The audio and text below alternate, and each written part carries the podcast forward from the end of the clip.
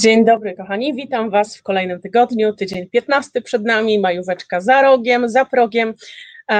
Jak widzieliście, mamy sponsora dzisiejszego wydania dziennika. Tak, zbieramy na nowy serwer, nowy rok, nowe wydatki. Mamy nadzieję, że będziecie nas w tym wspierać i obejrzycie nasz program do końca, bo dzisiaj bardzo dużo dzieje się w dzienniku.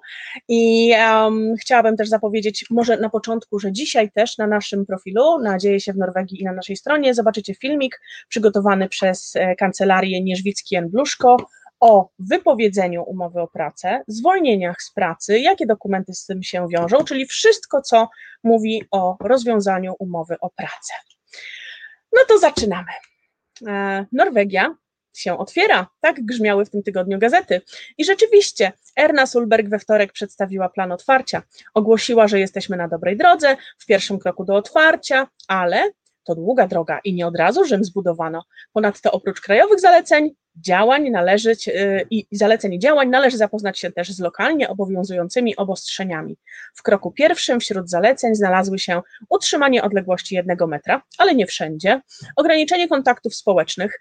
Erna Sulberg namawiała też do spotkań na świeżym powietrzu. Dozwolone jest odwiedzanie się e, przez dzieci z tej samej klasy, ale nie wszędzie. E, czy też otwarcie przedszkoli, i to też nie wszędzie, i umożliwienie udziału w zajęciach sportowych dla 20 osób do 20 roku życia, i to też nie wszędzie. Dalej podróże zagraniczne nie są rekomendowane. Istnieje też prośba o ograniczenie podróży krajowych, szczególnie do rejonów z wysokim trendem zachorowań. Podczas spotkań prywatnych maksymalnie można mieć 10 osób, też nie wszędzie, z zachowaniem metra odległości, też nie wszędzie, oraz 20 osób na świeżym powietrzu. A w przypadku imprez organizowanych do 100 osób na wyznaczonych miejscach, kino, teatr, o ile są otwarte, bo też nie wszędzie, e, oraz podczas imprez plenerowych maksymalnie 3 kohorty po 200 osób z odstępem minimum 2 metrów od kohort, ale też nie wszędzie, kochani. Od 16 marca rząd wprowadził obostrzenia regionalne we wszystkich gminach Wiken i gminie Gran w Inlandet. Wszystkie 52 gminy otrzymały poziom obostrzeń A, który jest najbardziej rygorystycznym poziomem obostrzeń. Zgodnie z zaleceniem Urzędu do Spraw Zdrowia, Norweskiego Instytutu Zdrowia Publicznego i wojewody, rząd zdecydował, że 20 gmin utrzyma poziom obostrzeń A, 19 gmin przejdzie na poziom B, a 13 gmin nie będzie już miało regionalnych obostrzeń. Zmiany obowiązują od północy w nocy na poniedziałek 12 kwietnia do niedzieli 25 kwietnia włącznie. Natomiast gminy południowego i północnego Jaren od dziś wprowadzają jeszcze surowsze środki, oznacza to m.in. zakaz imprez, nakaz biur domowych oraz ograniczenia dla siłowni, kina i sale koncertowe będą zamknięte. Infekcja wzrosła dość znacząco od Wielkanocy, odnosi się to szczególnie od, do wybuchu infekcji w meczecie w Klep i wśród społeczności młodzieżowej w Ho. Do 27 kwietnia mamy lokalny lockdown. Więc tak jak mówiłam, nie wszędzie, kochani, czytajcie naszą stronę, umieszczamy tam informacje o lokalnych obostrzeniach, bo obecnie poziom otwarcia całego kraju nie ma nic wspólnego z tym, jakie zalecenia obowiązują lokalnie.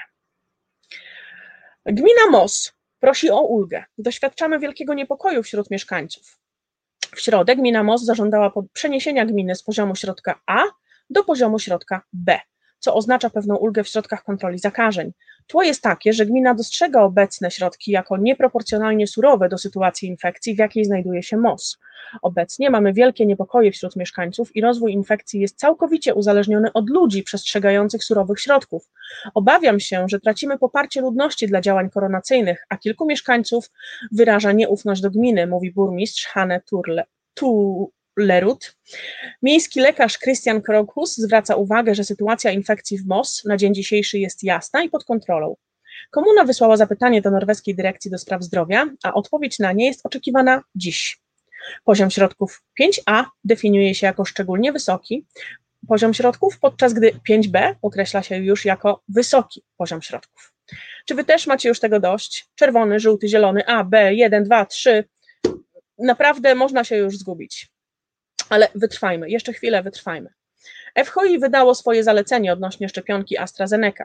Instytut Zdrowia uważa, że należy ją usunąć na razie z programu szczepień ze względu na ryzyko rzadkich, ale poważnych skutków ubocznych, powiedział podczas konferencji prasowej minister zdrowia Bent Höie. Minister stwierdza, że Norwegia odkłada decyzję o zastosowaniu szczepionek firm AstraZeneca i Johnson Johnson aż do momentu, w którym specjalna komisja ekspertów dokona kompleksowej oceny ryzyka stosowania szczepionki. Będzie jej przewodniczył Lars Wörland, a komisja przedstawi swoje sprawozdanie 10 maja. W 14 tygodniu łącznie 163 458 osób otrzymało pierwszą dawkę, a 11 060 osób otrzymało drugą dawkę szczepionki koronowej. Od początku szczepień 17,84% populacji Norwegii otrzymało co najmniej jedną dawkę, a 5,54% zostało w pełni zaszczepione.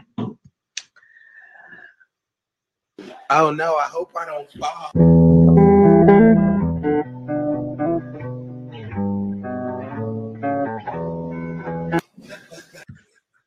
Samo mówienie o AstraZeneca zwala z nóg, kochani. E, To była minister zdrowia Danii.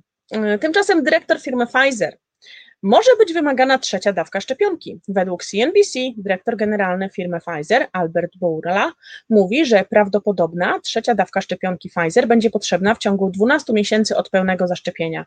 Media donoszą również, że dyrektor firmy Pfizer uważa, że możliwe jest coroczne szczepienie ludzi.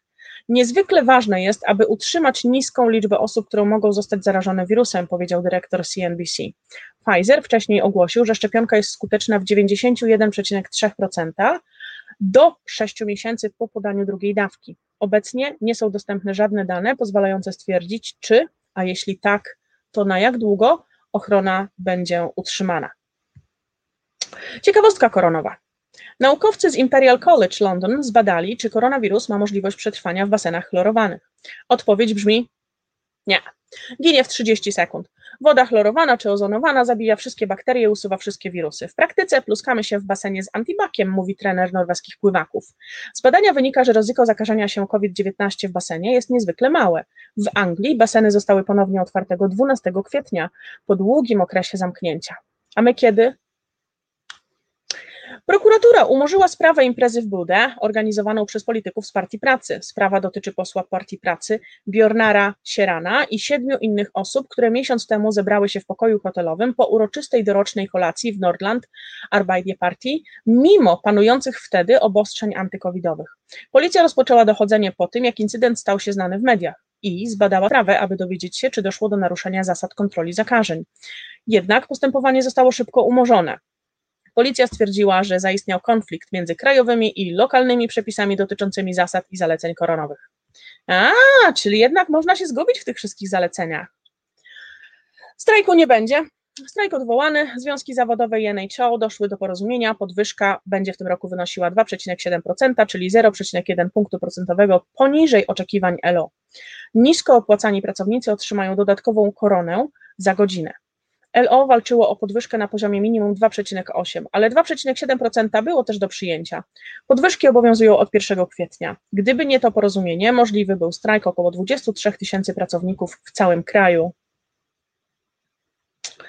Jak informuje NRK, Helse Direktorat oszacował, że tygodniowo około 120 zagranicznych kierowców jest, y, zawodowych wjeżdżających do Norwegii jest zakażonych koronawirusem.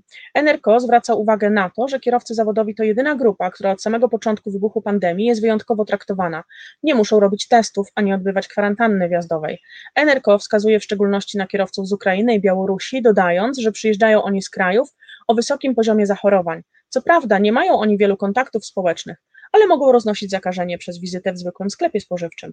Ponadto NRK zwraca uwagę na fakt, że w Svinesund, miejscu, w którym teraz najwięcej osób przekracza granicę, bardzo mały odsetek kierowców zawodowych kieruje się na testy na COVID dobrowolnie. Testujcie się, kochani, na granicę. Strzelanina na Roa w Oslo. W poniedziałek doszło do strzelaniny, podczas której jedna osoba zmarła. Ofiarą okazał się być znany prawnik, 70-letni Thor Sjarvik, który został zastrzelony w swoim domu. Oskarżonym o morderstwo jest jego 36-letni syn. Podobno sam się zgłosił na policję i przyznał do winy. Jako motyw zbrodni syn wskazuje wieloletni konflikt rodzinny. Rodzina jest zaskoczona wskazanym motywem, mówiąc, że nigdy nie było widocznej niezgody między ojcem a synem. Sprawa jest wciąż badana. Istnieje możliwość, że oskarżony będzie badany pod kątem psychologicznym. W poniedziałek, 5 kwietnia, wzburzone morze i kilkumetrowe fale doprowadziły do przesunięcia prawdopodobnie niedostatecznie zamocowanego ładunku dwóch sterów strumieniowych i znacznego przechyłu o około 30 stopni jednostki Emslift Hendrika. Statek należący do firmy żeglugowej Amasus Shipping z Holandii był w drodze z, Bremerhaven w Niemczech do norweskiego portu Kolvereid. Śmigłowce norweskich służb ratowniczych ewakuowały 8 osób z 12-osobowej załogi już 5 kwietnia. Na pokładzie pozostali czterej członkowie załogi, łącznie z kapitanem walczącym z przechyłem. Niestety, doszło do zerwania mocowań i zsunięcia się do morza największej z kilku jednostek pływających należących do ładunku pokładowego. 24-metrowa, 24-metrowej mm, długości statek do obsługi farm rybnych AQS Top o wartości około 6,6 miliona euro wylądował w wodzie. Na pokładzie utrzymały się dwie mniejsze jednostki o podobnej funkcji oraz jacht motorowy. Niestety nie udało się wyprostować przychyłu i zwiększył się on do około 50 stopni. Reszta załogi opuściła statek, ale pozostawiony on został prac z pracującym silnikiem głównym i autopilotem utrzymującym kurs pod wiatr i pod fale. Na ratunek ściągnięto ekipę, która wcześniej w tym miesiącu odblokowała kanał Suezki, firma Smith Salvage. Obecnie zabezpieczony jest już statek, znajduje się on na nabrzeżu Flatholmen w Olesund. Podczas gdy 20 gmin walczy o to, by to właśnie u nich powstała fabryka produkująca akumulatory do samochodów elektrycznych, NHO odkryło wady umowy brexitowej między Unią Europejską a Wielką Brytanią.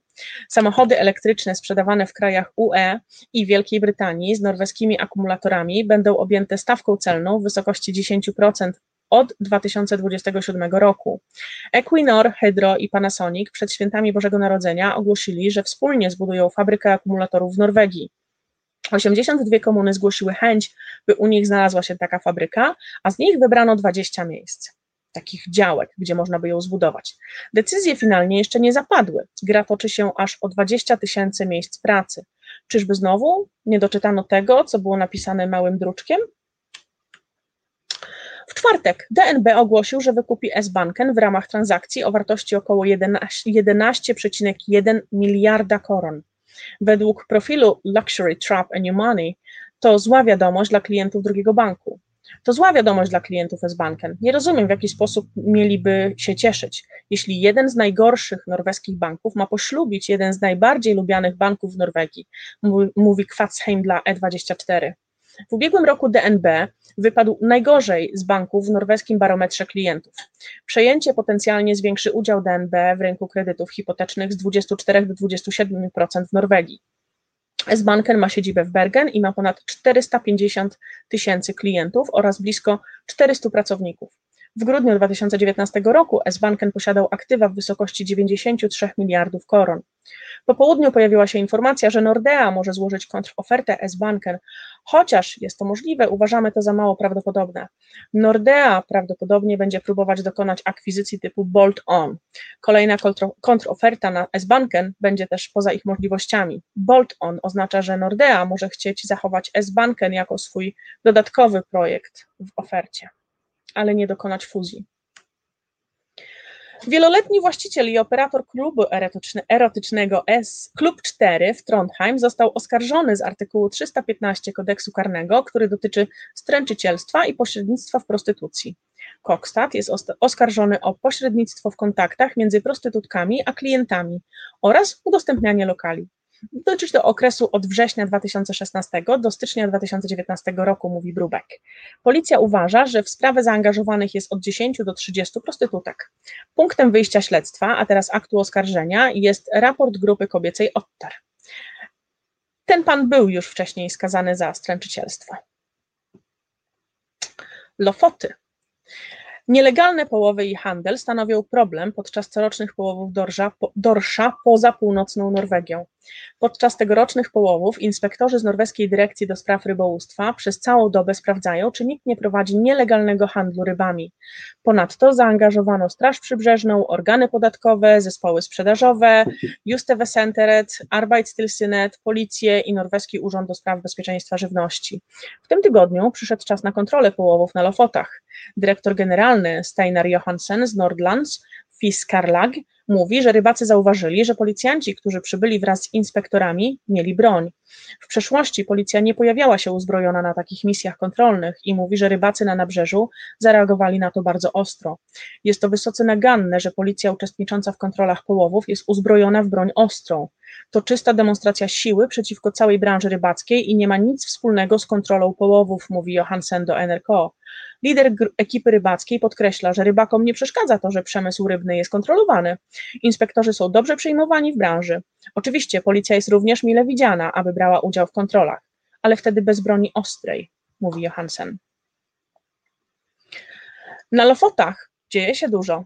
Obrońcy praw zwierząt chcą powstrzymać kontrowersyjny eksperyment na wielorybach na Lofotach. Chcą złapać płetwale karłowate w sieci w Westfjord i wystawić je na testy dźwiękowe. Za eksperymentami stoi FFI, władze USA i marynarka wojenna Stanów Zjednoczonych. Norweski Urząd do Spraw Bezpieczeństwa Żywności wydał pozwolenie na projekt. Łodzie, przemysł i siły zbrojne robią dużo hałasu, dla ssaków morskich dźwięk jest ważnym zmysłem. Badacze mają teorię, według której dźwięki przerażają zwierzęta. W sieć chcą złowić 12 płetwali karłowatych, przymocować elektrody do wieloryba za pomocą przyssawki. A następnie zwierzęta miałyby być wystawione na działanie różnych sekwencji dźwięków. Sygnały przesyłane między uchem a mózgiem dadzą badaczom wskazówkę, co słyszą wieloryby. Dziś pogrzeb brytyjskiego księcia Filipa. Książę Filip, y, książę Filip zmarł w ubiegłym tygodniu. W uroczystości weźmie udział zaledwie 30 najbliższych e, z rodziny królewskiej według linii koronacyjnej. W uroczystościach pogrzebowych wezmą też udział e, żołnierze marynarki wojennej, wojska i lotnictwa, w sumie ponad 700 żołnierzy. Z powodu COVID-19 publiczność nie może uczestniczyć w wydarzeniu. Przypominamy, że na netsino.no jest dostępny film De Największa zbrodnia. To norweski dramat historyczny z 2020 roku w reżyserii Elrika Svenssona. Film opowiada o losach Żydów okupowanej przez Niemców Norwegii i jest oparty na książce Marte Michelt o norweskich ofiarach Holokaustu. Główną rolę gra Jakub Oftenbro, który wciela się w rolę żydowskiego boksera Charlesa Braude.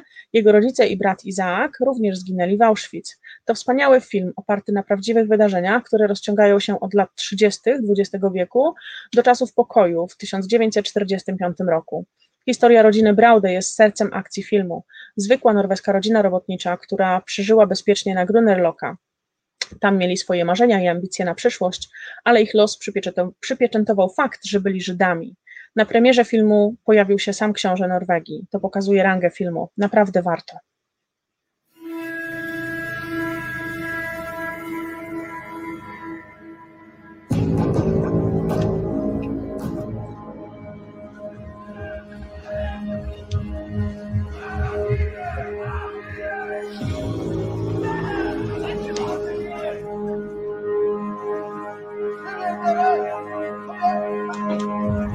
Thank you.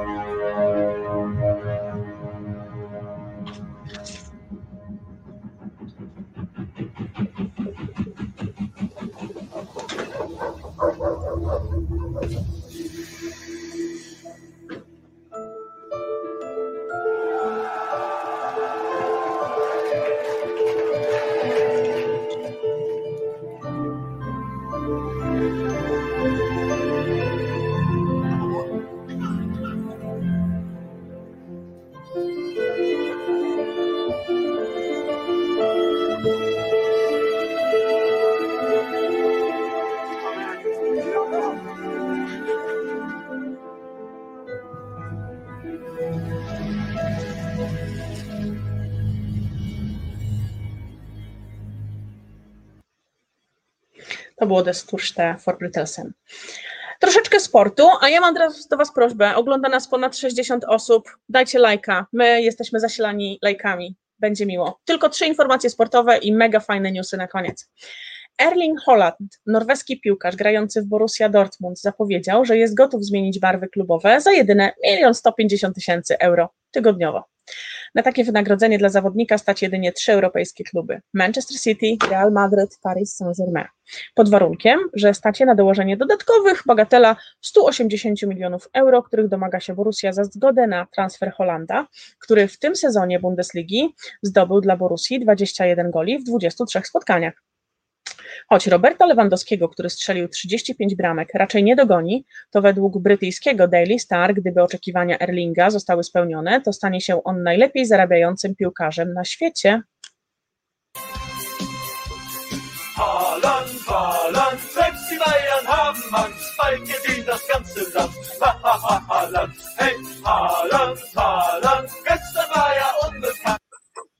Taki młodziutki. Um, 17-letni Norweg Elias Sulberg, skrzydłowy drugoligowego Ullensaker Kisa IL, którego jest wychowankiem, zostanie zawodnikiem włoskiego Juventusu, poinformował włoski dziennikarz Nicolo Shira.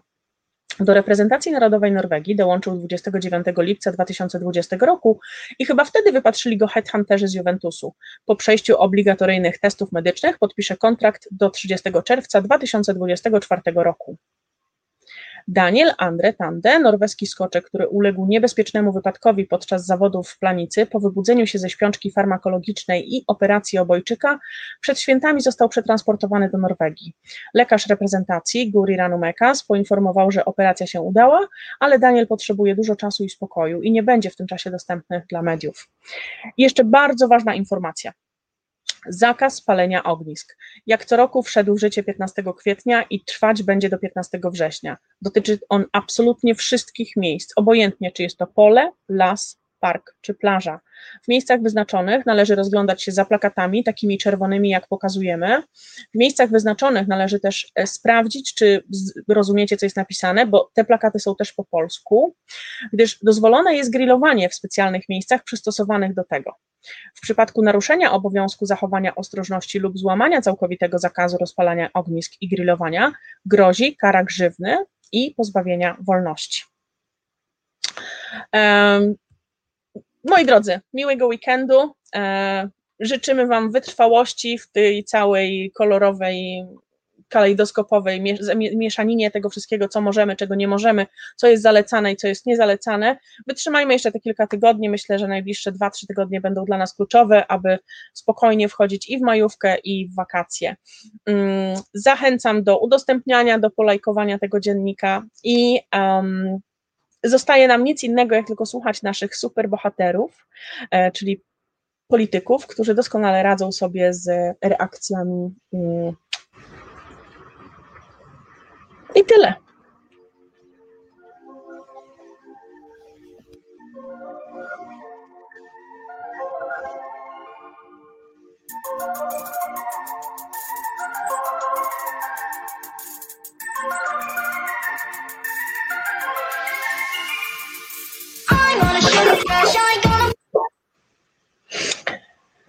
Do zobaczenia, miłego weekendu. A jeszcze chciałabym Was zaprosić na koniec, jeżeli dotrwaliście do tego momentu. W środę będę rozmawiała z psychologiem o tym, jak nasze dzieciaki grają w gry, czy jest to problem, czy możemy to jakoś inaczej zastąpić, jak sobie z tym poradzić. Zapraszamy, bo program także na ten weekend w live'ach jest bardzo bogaty, nadzieję się. Do zobaczenia.